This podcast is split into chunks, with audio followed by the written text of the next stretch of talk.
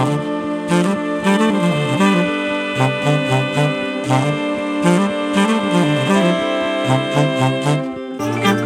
ッドバイブスミッドナイトラクザ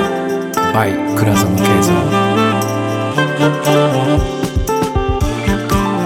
こんばんは。ただいま6月12日月曜日の午前1時38分ですね。この土日はあのもうこの番組をね聞いてくださっている皆さんだったらよくご存知だと思うんですけども、えー、両方ともイベントがありましてね、えー、あのもう何度も聞いてるよみたいなね。もしくはあ毎回飛ばしてるよ みたいなどちらかわからないんですが、えー、まあえっと、え、昨日土曜日があの3時間のね、えー、文章のレッスン。そして、えっと、本日日曜日が、えー、6時間のジャジンワークというねそういう流れでした。であのおかげさまでねどちらもあの盛況でして、えー、執筆レッスンの方もほぼ満員。そして、えー、ジャジュンワークもですね多分過去一番多かったんじゃないかなと思いますね。参加していただいた人数が。そんなわけであのとてもいい土日を過ごさせていただきました。ありがとうございます。えー、でこのイベントでですね私がそのこれもまあたまたまなんですけどもねえー、っとどちらもその付け足したキーワードがありましてね、えー、もともとこの、えーえっと、執筆レッスンの方は、えっと、木曜日と金曜日の間にだいたいその最初の講義部分というかな基本の型の部分のテキストを作って、えー、そして直前になってね当日だったかな、えっと、1行書き足したところがあってねでそれがそのがというのとね、私というこのキーワードなんですよ。がというのは、まあ、要は我欲とかね、えっと、自我自賛とかで出てくる我という字ね。えー、でそれから私はいわゆる私。この2つ、このキーワードをね、えっと、まずはこの執筆レッスンの方で登場させたんですよね。これは本当ギリギリでひらめいてこれを入れておこうという。えー、でこのえっと、がというのはね、えっと、いつもこの番組で私がお話ししている偽りの自分のような感じ。まあまあほぼほぼ同じと言ってもいいですね。そして私はもうまさに本来の自分、えー、この2人をイメージしましょう。ただえっとねここではやっぱりこの偽りの自分と本来の自分という言葉はあまりふさわしくなくてまさにこの「が」と「私」というこれがねあのぴったりきたんですね。えー、例えばその執筆の方で言うとね、えー、何もないところからその頭で考えて文章をひれに出すのはやめましょうという話をね、まあ、ずっとしていて、えー、じゃあどうやって書くかというと、まあ、要は、えっと、最初に書こうとする風景とかね行動そして心の動きこういうものをまあえっとねこれ頭の中というよりは何ていうのかなもうちょっと違うんですよね。なんか、えー、頭で考えてその映像を作り出すイメージするというよりはなんか僕の中ではねもうまさにこの意識の中にそのそのもの自体書きたいものをね、えっと、登場させるみたいなそんなイメージなんですよね。なんかまあ目をつぶってこうやるんだけどもそこにいるかのようなねえー、風景行動そして心の動きみたいなのをそこにまず描くんですね。パッと描いてでそれをそのスケッチとかねデッサンをするように文章にね詳細に綴っていくというそういうやり方。だからこの何もないところから言葉をひねり出すっていうかね言葉を作り出すっていうこれをしない。これをやるとおそらく説明になってしまう。そうではなくて見ましょうとますね。書こうとするものを見ようと、うん、で見て。その通りにですね動かして動かしてみたり、えー、例えば私がエッセイを書きますとね、えー、と内容は、えー、昨年のそうだな冬ぐらいに京都を旅したその話、えー、そこにまずこの冬の京都をねさっと描いてそこに自分を登場させて実際に動かすんですね。えー、まず龍安寺に行きましたとってねあの庭を見ながら、えー、あそこの、えー、なんつうんですかねあれ縁側みたいなところに座ったみたいなことを全てこう動かしてみてでそれをただただ本当にスケッチするように綴りましょうというねそういう書き方なんですね。これをまあ3時間かけて、えー、っといろいろ説明したり、えー、実際にワークをやってね、えー、実践して、えー、いただいたりしたんですけどもね。でこれをやるためにはねあのまさにこの「我と私」というこの2人の自分をイメージして、えー、我の方をおとなしくさせないとうまくいかないという話をしたんですね。まあ、要はできるだけ何もせずにね私は何も意図せずに、えー、書きたいものをまずこの、えー、意識の中にボンと登場させてそれをただ描写していくわけだからね。この画というのはね今日後でお話ししますがやかましいんですよ。あれがやりたいこれがやりたい。こうしたいああしたいみたいなね、えー、でそうするとその登場したものをねただ描写していくスケッチやデッサンのように描写していくということができないのでもっとどっしりとしていてね静かなこの私の方でやりましょうという話をしたんですね。そして翌日の今日ジャジンワークでもですねえっとなぜかこれを冒頭に、えっと、お伝えしたいなと思って今日のテーマはその「が」ではなく「私で動く」というのでいきましょうと言ってね。でまあ「が」とは何か私とは何かっていうのを簡単に説明してで始めたんですよね。で途中でいくつかね質問をいただきましてえっと例えばその今日は最低でもこれだけのことをやりたいとかね。始める始める前に、えー、これをやるのは気が乗らないみたいなそういう質問があったんですがこの答えを持つ自分これがまさに「が」なんですよね。まあ、この番組でも答えを持たないっていう話をしたんだけども、えー、最低でも今日はこれだけのことやりたいぞとかね、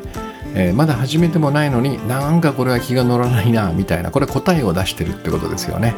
気が乗らないということは何かを判断してる、うん、これは難しいとかめんどくさいとかね、えー、なんか、えっと、評価が厳しそうだとかね。この答えを持つのもまさに「が」な方なんですよね。それから、えっと、これができなかったのは残念だとかね。本当はここまでやりたかったのにというこういう感覚ってどうすればいいみたいな質問もあったんだけどもこれもまさにこの過去を判断している、えー、自分。これは「が」なんですよね。この両方この、えー、答えを持つ自分そしてやったことを判断解釈してね。まあ多くの場合この自分にこの後悔とかねがっかりそして罪悪感を抱かせる。これをがみたいに捉えてこいつを同じようにね、えー、執筆の時と同じようにおとなしくさせましょうという話をしたんですよね。まあだから、えー、今日はねそんな流れで、えっと、この番組でもねえー、この「が」と「私」というテーマでお話をしてみようかなと思います。まああのそうですねこの両方のイベントに参加してくださった皆さんにとってはですねある種の補足というかね、えー、ちょっとこの「が」と「私」についてもう少し詳しく話すとこんな感じです。みたいなの役割も果たすでしょうし、まあ、これだけでもねえっと、今まで私がそのこの番組でお話ししたきてきたことをえー、ちょっと違う側面からね、えー、捉えるというか、いろいろその考えを手放すとか、えー、っと、白紙の手繰りね、自分で勝手に意味を書かないとか、いろんなことをお話ししてきたんですけども、えー、ここにもね、えっと、2つのワークをね、交えて、えー、同じような効果がね、全く違うアプローチでできると。で、私はですね、最近これをよく使うんですよ。だからそのでうまくいってるんですねかなりうまくいっててそして、えー、この2日間、えーと、おすすめしただけあってねもう本当に48時間ぐらいかなずっとこのワークを今日お話しするワークを続けているうちにですねなんというか心がとてもスリムになったっていうね不思議な感覚、うん。えー、で、えっと、なんかもう余計なことも考えないしうんこう苦しくなる要因みたいなものがねどんどんどんどんこの心から、えー、減っていってるっていうかねなくなっていってるっていうすごくクリアな感じがしていましてね、まあ、当然そうなると体も元気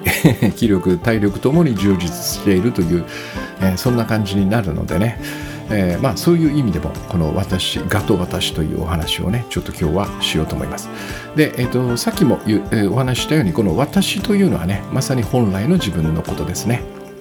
でこれは今もこれまでも実際に存在している私ということですね。ただここにある私。えー、だからこいつはねどこにいるか探したりそのなんか生み出したりえー、もしくはこの到達したりするものではないということね。ようやくこの本来の自分であるねこの私に到達しましたとかね、えー、私が見つかりましたとかってそういうものではないということね。もうここにいますからね。ここにいるこの実在してる私。まさにこの私なんですね。でこれはそのどのぐらい実在してるかというとね、えー、例えば眠ってる時もちゃんといるんですよね。えー、眠ってる時は思考は多分働いてないですよね。この夢を見ていない時かな。もう本当に熟睡してる時。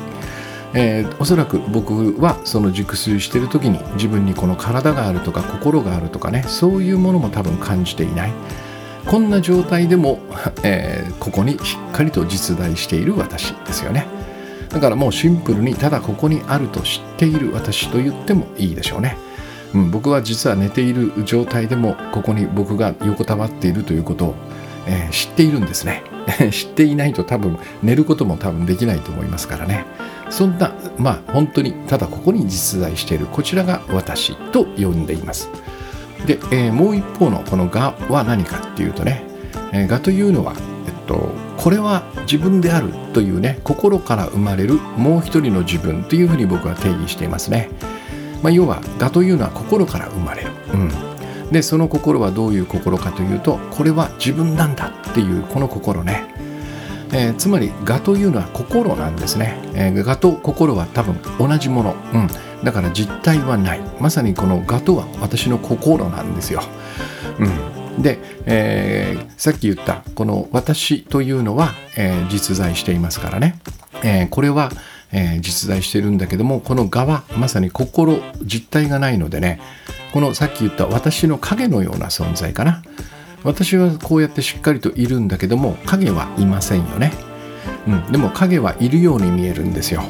うん、ここが大きな違いね、えー、だからまさにさっき言ったただここにいる私の影のような存在。これがまあ我なんですよね。えー、で影はいるように見えるんですけどもここに光が当たるとスッと消滅していきますからね、まあ、こんな違いなんだけどもこれあの理屈で こう、えー、理解するよりももう感じる方がもう100倍1000倍簡単です。僕らは我というものをねえっと、明確的確にあこれが我だなっていうふうに捉えることができます、えー、例えばですね飲み会でなんかこう自分の話をしたくてたまらなくなってる感じね。これが我です。それから会議で喋ってるうちになんか妙に熱くなってしまう感じね。これも我ですよね。それからまあセールでもう今あんまないのかな。昔はワゴンとかにこういっぱいセール品がこうね載せられてた。それを我先にとこのね焦って手を突っ込む感じ、えー、これもまさにがなんですよね。あああれかあれかっていうね大体わかると思います、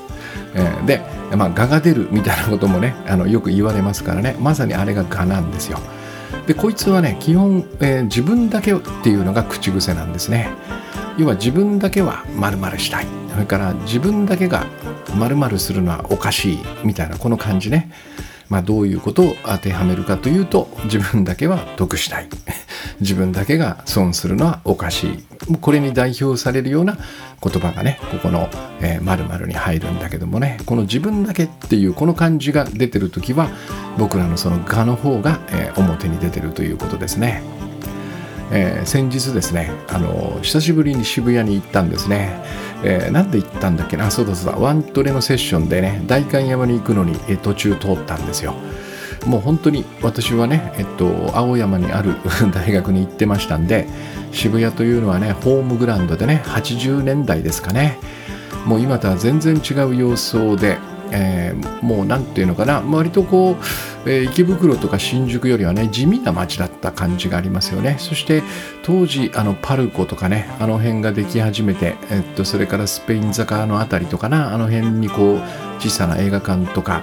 えー、あって割とこうカルチャーのね街という感じがしていましてねライブハウスもたくさんあってね僕も毎月毎月渋谷のライブハウスにはねもう本当によく出てましたね。多分一番多く演奏をした街はおそらく渋谷だと思います。特に、えっと、今もうなくなってしまったんですけどもねあのマークシティのトイメンにあるビルにライブインというね伝説のライブハウスがありましてね、まあ、そことか大好きで200人ぐらい入るね大きな小屋だったんですけどもね、えー、そこに久しぶりに行ったらもうなんか、えー、全然別世界のようになっていてえー、まあいろんなところが整備されている途中っていうのかな。まだこの工事中なとこが多くてね知らないビルがもうわんさが立っていて、えー、とにかくここはディズニーランドかっていうぐらいの人がいたんですよね。でそこをわあすごいなと思いながら歩いていたら、えー、そこをね行く行き交う人の中で、と、なんで渋谷ってこんな人が多いの？って言ってた人がいたんですよね。これはねすごい画を象徴してる行為なんですよ。えー、おかしいですよね。だって自分がこの渋谷に来ていてこの多くしている要因になっているのに そのことは、えー、ちっとも考えずにね、なんでこんな渋谷人が多いんだよとこう文句を言ってるというこの感覚ね。これはまさに自分だけなんですよね。自分だけがここの渋谷で楽しむべきだ。ね。でも自分の他にこんなに人が大勢いるのはおかしいだろうというこういう発想。こういうのが出てきた時にはあこれは我なんだなっていうね。これは感じるのはとても、えー、と簡単だと思います。えー、であとはそうですね、まあ、みんなと同じのは嫌だなみたいなね。みんなと同じなのは嫌だなみたいな。これは前、えー、よくこの番組でねお話ししてるこの、えー、偽りの自分が登場する時のきっかけというのがね、えー、特別に愛されたいみたいなこれもまさに「が」なんですよね。でこの我を沈めて、え先ほど最初に言ったそのただここにいるだけの私こちらをよみがえらせてるっていうのが、えー、今日のテーマなんですよね。そして今週末の2つのイベントのテーマだったわけです。我を沈めてこの私をよみがえらせるっていうことですね。えー、でなぜか。これはまあさっきその執筆のねレッスンのとこでも少しお話ししましたがまあさまざまなこの我というのはねいろんなことをやってくれるわけ。まあ、要はこの番組でねもうこの過去130話ぐらいかな話してきたもう全ての苦悩ですね。この番組で紹介した苦悩 紹介したってのも変だけど僕らがいつも感じてるからねこの番組で話題にしてるだけなんだけども要は怒り恐れや不安罪悪感。それからつい最近お話しした不足を埋める同盟関係みたいなものね。そして焦りとかね時間に対するこの焦り。それから人と比べる、うん、それから自分や他の人をねなかなか信頼できない。そして、えっと、なぜかやりたいことが見つからない。心が震えないみたいなね。こういうこともうあらゆる苦悩の根源がこの「が」なんですよね。こいつから生じてると言っても、えー、過言ではない。つまりこの「が」がこれらを感じているということですね。うん、それからそのこれはこれはもうその「が」欲という言葉があるようにね、えっと、この欲には再現がないんですよね。うん、でまあこれもえっとですねこのさっき挙げたようなこの我欲とそのさっき言った苦悩みたいなのはセットできますからね。いやいやこれらのねその苦悩を抱えても俺はこの我欲を突っ走るんだという強い人も中にはいるんですよね。本当にそういう猛者がいて。えー、ただ私はですね やっぱりこの、えー、我欲対この苦悩みたいなことをね天秤にかけた時に、えー、この欲の方が勝つとあんま思えないのでねえ、どちらかというとこの苦悩を収める方にやっぱりこう向かいたくなるわけね。うん、でこの、え、欲という言葉にね象徴されるように我というのはまさにねこの大小がある感じがするんですね。まあでも大きい小さいといって固定されてるというよりは僕はもともとこの小さいほぼほぼない状態からね、えー、我というのはね、えっと、ゼロの状態から、えー、始まってえー、そしてさっきね心がこれは自分であるというふうに言った瞬間にここからこう風船のようにぐわーっとねいくらでも膨らんでいく感じがするんですよね。でこの風船の中には何が入っているかというと、えー、さっきの我欲であったりその前にお話ししたねこの番組で話してきた全ての苦悩これがパンパンにこの我の中にね、えー、我という風船の中にブーッとこう入っている感じ、まあ、要はこれが苦しいわけですね。本当にパンパン心がパンパンって感じあるじゃないですか。あれですね大きく膨らんでるっていう感じこの画がね、えー、それからさっきの執筆レッスンでお話ししたようにこのクリエイターの自分としてこの画を見てみるとねやっぱりねこの余計な糸をものすごい数多く繰り出してくるんですね。まあ簡単に言うと多分爪痕を残そう残そうとするんですよ。まあしょうがないですよね。それが「が」ですからね。でその割にですよ。爪痕残そう残そうとかする割に人にどう評価されるかみたいなことをめちゃくちゃ気にして汁ごみするっていうね、うん、でなんか完璧目指そうぜとか言って、えー、っとなんか完璧と思えないものを作って、えー、作ってしまった場合はなかなかそれをね自信を持って発表できないみたいなねおかしなその まさにこの矛盾している、えー、行動に走る。クリエイターとしてはこれは非常に困るわけですね。余計な糸も繰り出さないでほしいし、えー、爪痕はまあ残る時は 残るし残らない時は残らないのでねそれをなんか意図してやろうとしないでよみたいなことをこう自分に思うわけですね私はね、えー、それからおそらくこの他のねすごくいい作品を作っている、まあ、いい文章を書いていたりとかねしている人たちにものすごい嫉妬したりするんですよね。まあ、要はね、とても厄介なやつなんですよ。そして、まあ、グッドバイブスね、完全無欠、従前十尾の幸せ。これをゴールとしている私としてはですねやっぱこれは放っておくわけにはいかないんですよねでなんでこの蛾に支配されるとね、えー、まあ要はこの私がこの蛾に乗っ取られてるようなそんな感覚が僕はするんだけども、えー、なぜ、えっと、この蛾にね乗っ取られるとその大きな数々の苦悩それとかね、えー、我欲みたいなものそしてなんかクリエイターとしてはこの余計なことだったりね尻込みしたり、えー、自信を失ったりね嫉妬したりするのかというとこれは僕のイメージなんだけどえっとねこの世界というのがこの自動車に乗っているような感じだとするとねえー、なんかねそのサンルーフからね、えっと、頭を出して高速道路を走ってるようなそういう状態じゃないかなって感じがするんですよね。だからこの蛾が出るっていうのは僕のイメージではいつもね自動自動車の屋根からあのよくルパンとかがねやってましたけどね。屋根から頭がポンと飛び出てるって感じ。で当然だけどもそこでまあ100キロとかねそのぐらいの時速で走ると強風をまともに受けますよね。この強風をまともに受けてるという状態がなんか僕にとってはこの苦悩をね数多く感じてしまうというこれにね、えー、すごく紐づいてる感じがするんですよね。サンルーフから頭が飛び出してる。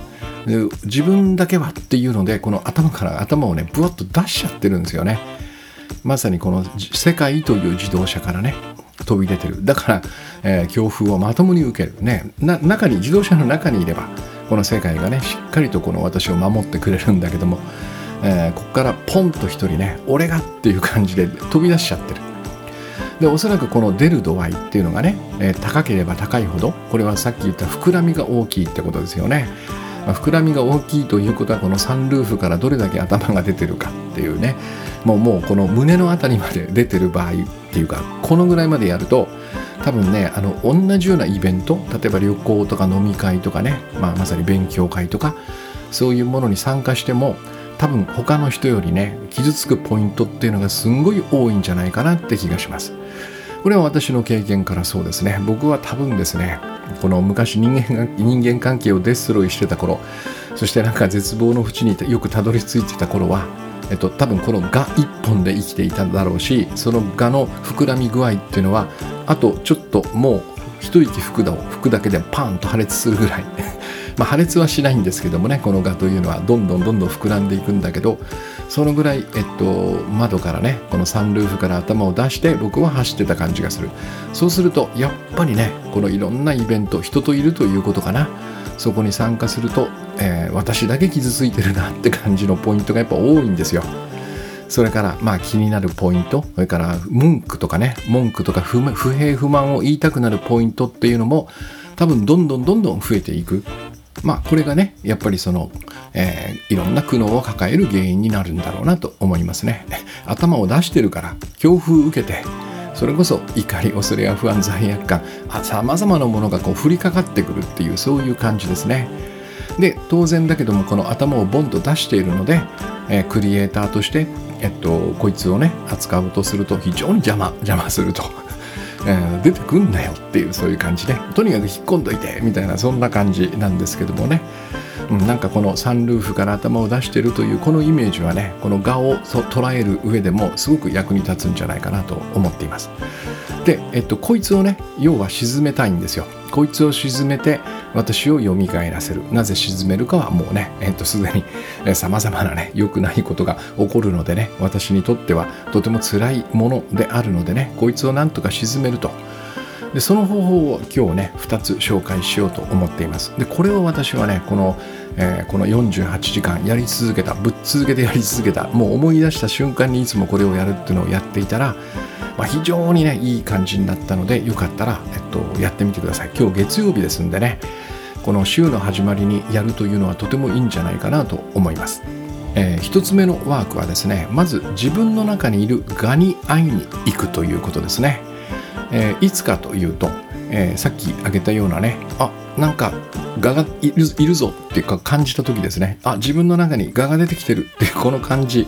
えー、例えば飲み会でねなんかもう俺の話してみたいなね。こうたまらん。早く俺の話の番回ってこい。みたいなとかね、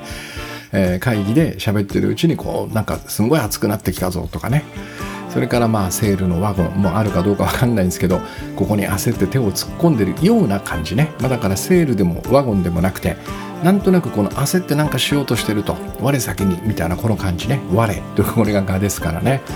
それからまあ、えー、他の人よりも高い評価を得たいなと思ってる時とか、えっと、あとはさっき言ったようなこの自分だけはっていうこの感覚が出てきた時ね、えー、これを感じたら、えっと、すぐにねパッと目を閉じて、えー、自分のどこからこの声が聞こえるっていうふうに自問してこの我をね探してみてほしいんですね。うん、まさにこの自分の中の我を探すということです。えー、でこれは、えっと、どこにとかね場所でイメージするとわからないかもしれないでもあここにいるなっていうこれわかると思うんですよね。うん、なんかこの私の側どれだっていうこの感じかな、えっと、今私の中にいる側どれだっていうふうにこう目を閉じて探してみるんですね。でそうすると多分見つかります。でなんとなくでいいです。これかなと思ったらしばらく黙ってね沈黙してその中でその我というのをね感じてみてほしいんですよ。ああこれが俺の我かっていう感じでね。でこの時に、えっと、なんか手放すとか文句を言うとかねなだめるとかそういうことは一切やらない。ただあここに自分の我がいるんだなっていうのを知るだけで十分です、えー、静かに目を閉じてんどこにいるんだ俺の側あああったこれだっていうこの感じね、うん。えー、これでしばらくじーっとそれをこう眺めていてください。まあ感じるって感じかな。眺めることはできないのでね。おおいるいるいるいるこれだこれだっていうね。でこれをそうだなどのぐらいかな。まあこれはもう時間なんかどうでもいいや。なんとなくそれをずっとやってるうちにさっき言ったサンルーフからね少し頭がスッと下がる感じがすると思います。うんえー、これはつまり風船がね少しスーッとこうしぼんでいくような感じね。なんで、えっと、どこに蛾がいるんだって言って探してそれを感じているとこのしぼんだり頭が引っ込んだりするのかこれは、えっと、先ほどにねお話ししたように私は実在しているけども我は心が作り出す影のようなものこちらは実体がないからなんですね。これは例えるならばですね闇夜の中にこの幽霊に見えている柳の木があると思えばいいんですよ、えー、これどうすればいいかまずは幽霊そのものをよく見なきゃダメですよね。これをパッともうそのよく見ないでうわ幽霊って言って怖がっている限りずっと闇夜の中に幽霊がいるというふうに僕らは信じてしまう。だからまずはよしじゃあその幽霊そのものをよく見てみようっていうふうにね。これがさっきやった我を感じるっていうことの意味なんですよ。そして、えっと、さっきのね、えっと、闇夜の柳の木であればこの夜道をまっすぐ歩いていって柳の木の近くまで行くとしたら、えー、そこにたどり着いたらあこれは幽霊じゃなく柳の木だったって気づきますよね。でこの瞬間僕のその思い込んでいた幽霊っていうのはすっかり消え去っているわけです。そして何が見えるかって言ったら実際に存在していた柳の木が見えますよね。だから同じように我をしっかりと捉えて感じていればこのあこれは存在しないんだなっていうことがわかるんですよ。不思議なことにね。えこのただただ感じているだけでそれがわかるんですよまさにこれはその幽霊を見破る原理と同じそして面白いことにそれがプッとこの蛾が消えるとね消えるというよりもあいなかったんだなっていうことがしっかり自分でわかると同じように実際にそこにあった私が蘇ってくるわけですよ。ね、柳の木であればそこに柳の木がいたわけですからね幽霊ではなく柳の木があったっていうふうにわかるわけですよね。うん、だからこれは、えっと、柳の木を探しに行かなくてもいいっていうことにもなりますよね。まっすぐ歩いて、えー、幽霊どれよって言ってみたら、あ、なんだ、幽霊なかったじゃん。柳の木だったんだってそこにありますから、柳の木を探しに行く必要はないわけ。幽霊を見に行けば柳の木が見えるんですよ。だから、蛾をしっかり捉えて感じていれば、そこにあった私が蘇ってくる。全く同じ理屈なんですよね。うん、だから不思議なんでそうなるのか不思議に思うかもしれないんだけども実はとても理にかなってるやり方なんですよね。だから、えっと、よくあるねこの蛾を抑えろとかね 蛾を出すなみたいなあるじゃないですか。これは絶対やめた方がいいですよね。えー、それは、えっと、幽霊見るなとかね幽霊出すなって言ってるのと同じで、えー、それはおかしいですよね。そうじゃない、うん、蛾を抑える蛾を消すみたいなことを自分でやろうとしない。えー、これはねなんでかっていうとそれをやるのは誰？って聞いてみると分かりますよね。えー、その今自分の中に蛾がブワンと溢れてる時にこの蛾を抑えようとするそのその抑えようとしてるのは誰？これは蛾ですよね、うん、だから蛾で蛾を消そうとするような多分おかしなやり方になるわけよね。なんか幽霊をもう一匹作ってこの幽霊をもう一匹の幽霊にぶつけて戦ってこい消してこいって言ってるようなそういうねおかしな取り組みになるので、えー、抑える消すみたいなことは自分の意思でしない。そうではなくて近くまで寄っていって正体を見破ればいいんですよ。だからえっとあなんか今ガだなって感じたら、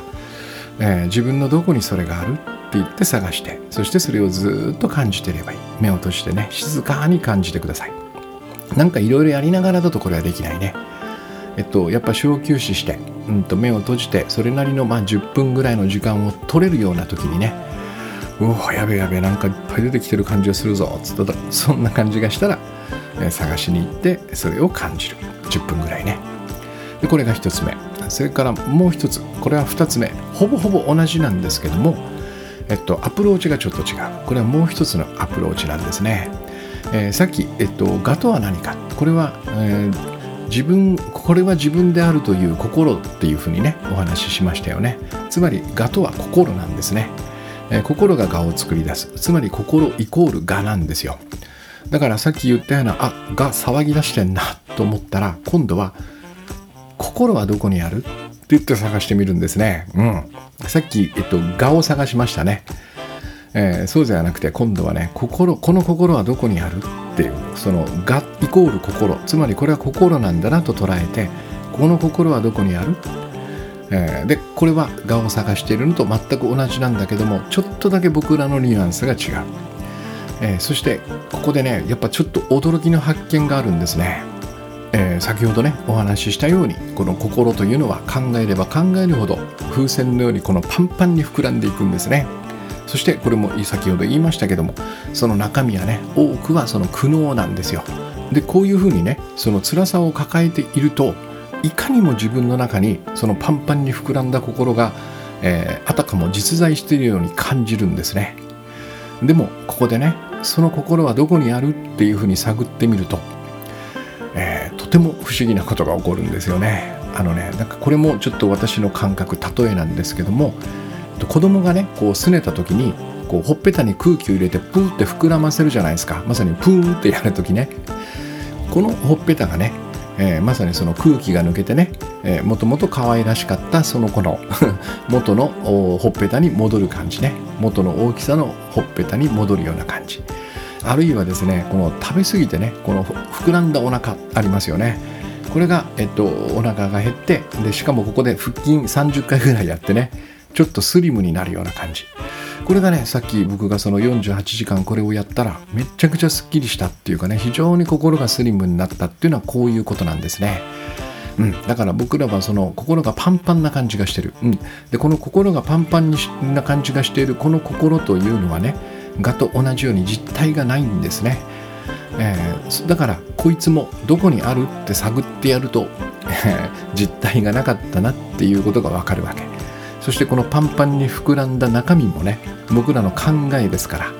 これもまさに心象形のないものそれで膨らんでるような感じがしていたんだなっていうことがわかるわけね。うん、だからそうですねこの1と2はなんとなくそのうわ我が強いなみたいな感じがした時は、えー、はどこにいるっていうふうに探すのがいいでしょうね。この声は自分のどこから聞こえているんだみたいな感じねその我の声ね。それから、えっと、なんとなく我のせいだなと思うんだけどももうちょっと心が苦しくなってパンパンだよねっていうこちらの方まあちょっと時間差があってえっと、え後処理のような感じかな。うん、この我を探すのに、えっと、間に合わなくて、えー、そのもう影響をね受けまくってまさに心がパンパンにこの苦悩で膨れ始めているという時に心はどこにあるっていうふうに探すということですね。うん、でまあえっとこの1と2も、えー、実際にやってみてねいただきたいんですがまああんまりネタバレにならないようにしたいんだけども、まあ、簡単に言うとやかましいっていうのがおとなしいになるね。これだけは確実にあると思います。まあ要はさっき言ったように蛾というのは創造しんですよ。やかましいんですね。そして、えっと、私というのはさっき言ったように静かにどしっとおとなしいんですよね。だからとても強いんですよ。うん、でこれもちょっと私のね、えっと、この2日間の感覚なんですけども、えー、これはねこの私が蘇った時の感覚ってどうだっていうとなんとなくねこのテーマパークで遊ぶこの自分の子供これを喜びと幸せの中で静かに見守っている感覚ね。あなんか子供連れてきてめんどくせえなとかじゃなくてこのまさにこのテーマパークでねあ喜んで遊んでるねいいねっていうのこの喜びと幸せの中で静かに見守っている感覚、うん、僕は子供はいないんですけどね、えっと、小さな姪っ子が小さな時かな2人いるんですけども、まあ、可愛い姪っ子がねもう今は、えー、30と26ぐらいかなになって大きくなっちゃったんですけどね3歳5歳ぐらいの時に、えー、ディズニーランドに連れて行ったことがあるんだけど僕ももちろん楽しみますね、えっと、別に連れて行くからっつって引率係やってるわけじゃないんでね。でもねサンルーフから頭を出してないんですよこの時。なぜか不思議にね。うん、だからまさにこれはね蛾の立ち位置このサンルーフから頭を出すというこの蛾の立ち位置から私のところまでね静かにこう退いてる感じなんですよね。退くというとなんかあんまりいいイメージはしないんだけどいい感じで退いてるんですよ。だから自分も楽しみながら、ね、静かにこの姪っ子たちの様子をね見守っているような感じ。そしてそれは喜びと幸せの中で見守っているっていうこの感覚。これが私の感覚なんですよね。まあ、要は最も平安で、え、そしてこの世界に対応するのに最適な状態っていう感じかな、えー、攻撃のないコミュニケーションとかあと不安ゼロで生きる技術という本で書いたね受け身の姿勢にちょっと近いかもしれません。でもこれは受けるとかね、えっと、そういう能動か受動かみたいな発想ではなくて私というところにすっとこう一歩退く。まあ退くというかなぜ退くかっていうともともとサンルーフから頭を出してたから退いただけでこの退いた位置がもともとそこにいた方がいい位置なんですよね。だからねなんかこうあの本来そこにいなきゃいけないところから退くとかね この前線から退く退くとかね、えー、そういうことではないんです。この退いたところが、えっと、最適な位置、えー、私の位置というそういう感じね。でこのワークのねもう一つの効果は、えっと、要は、えっと、これをやらないと僕らは、えー、さっきね、えー、自分の中から、えー、もっと俺に喋らせろよみたいなこの感じが出てきた時。えー、なんか、えっと、文章を書いててもっといろんなことやりてえな爪痕残してえなみたいなこの感覚が出てきた時に、えっと、この声がまさにこの自分から出ているっていうねこのこういうこのように思わせるのががのやり方なんですよ。えー、で、えっと、自分とは何か、えっと、これは私が、えっと、自分ですからね。本来の私ですから、えー、そうではないがが、えっと、いやいや違う違う。これお前が言ってんだよっていう感じでこれを言わせるのでえーと、あたかもこれは自分から発せられているように感じ取ってしまうんですね。えっと、だから、えっと、ここの中からこう抜け出せなくなるというかね、えー、のがが私を乗っ取った状態というのかななんか憑依してるみたいな感じなんだけど、えー、そこに気づかないままそのいってあの生きてしまう過ごしてしまうっていうことですよね、えー、だからここでこの声を出しているのは何だドイツだっていうふうに誰だっていうふうに一言、うん、これはどこから出てるっていうね、えっと、この問いを投げかけるだけでやべ気が疲れちまったっていうね。自分のどこからこの声が聞こえる？え？あれ？いやいや自分ですよっていう みたいな感じでこうガがが焦り始めるわけですね。でも僕はもう問いを立ててしまった。でそうすると気づいちゃうんですよね。ああこれがだよっていう。そうするとうわーっつってこのガがなんで俺を見破るんだっつってこうスーッと消えていく。そんな感じね。そして見破ってガがスーッと消えていって見やがって畜生みたいな感じでこう、えー、消えていった後にとても静かで騒がしくない私がそこに残っているというそんな感じですね。私はずっとそこにいたわけですからね。でえっと多分ねもうなんかそれほど誤解はないかなって感じもするんだけどね。一応念のために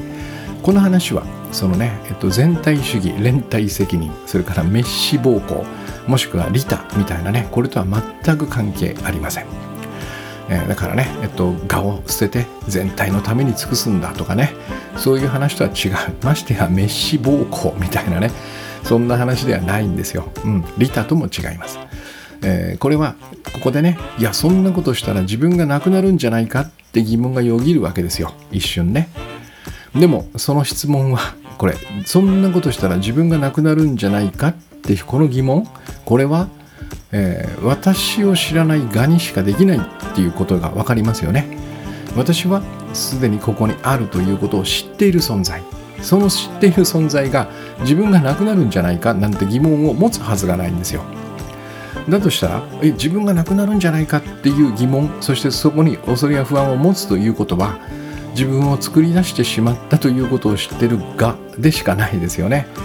うん、ここにねやっぱりあの一つのね、まあ、気をつけておきたいポイントでもあるし一つのその何て言うかな攻略ポイントがあるんですよ。この手のねその蛾についての話にあらゆる欲やりを多分蛾は入れてくるのね。その時にすかさず「うん分かったそれを言ってるのはもしくはその問いを立てているのは蛾と私のどっち？っていうふうに問いかけてあげるわけね。もうこれ完璧にもう効果絶大なんですよ。ね。私は繰り返しますけどもね。ただそこにある夢の中でも眠りの中でも私がそこにいるということを知っているこの私がね自分がなくなるんじゃないかなんていう疑問を立てるはずがないんですよ。これを言ってきたらこれは間違いなく我が言ってる、うん、そしてなくさないでくれ。俺を見ないでくれって言ってるわけですよね。見たとしてもこの顔を消すなんてことはおかしいじゃないかみたいなことを言ってるわけね、うん、この手の話あらゆる疑問、えー、何かこうちょっとしたね抵抗みたいなことを感じた時にはそれを感じているのはもしくはそれを言っているのは、えー、ガと私のどちらだっていうねこの切り返しこれまあ本当に効果絶大なので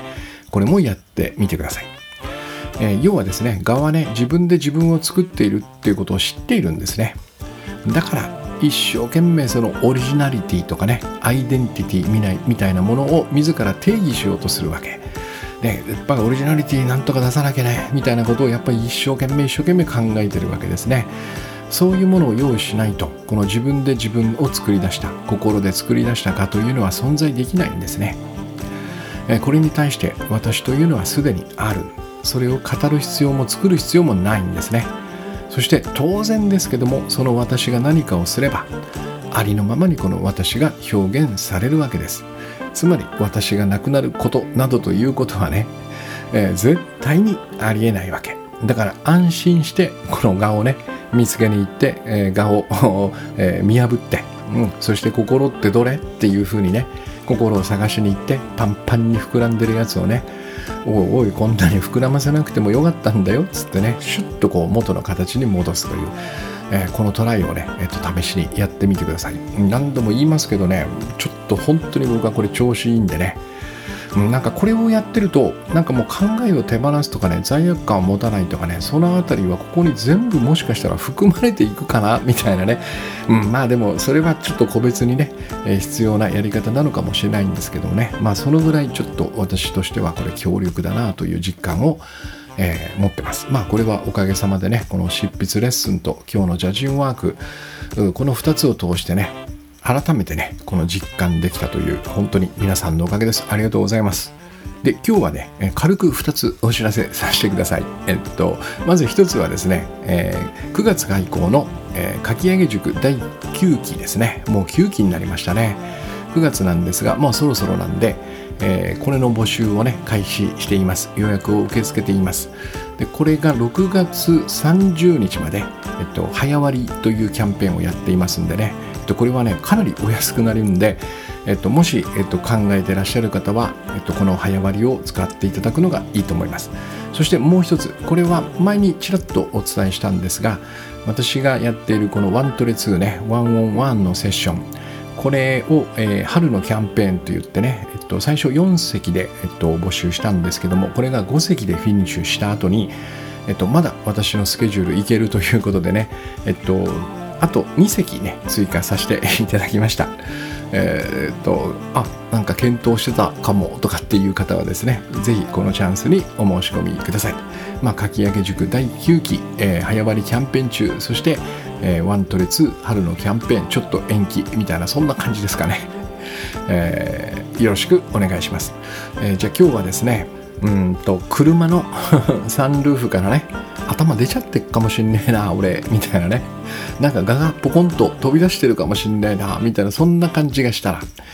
えー、自分のどこからこの声が聞こえると言って、えー、ガに会いに行ってみてください。あるいはなんか心パンパンになってるなと感じたら心はどこにあると言ってその心を探してみてください。そのようにしながらね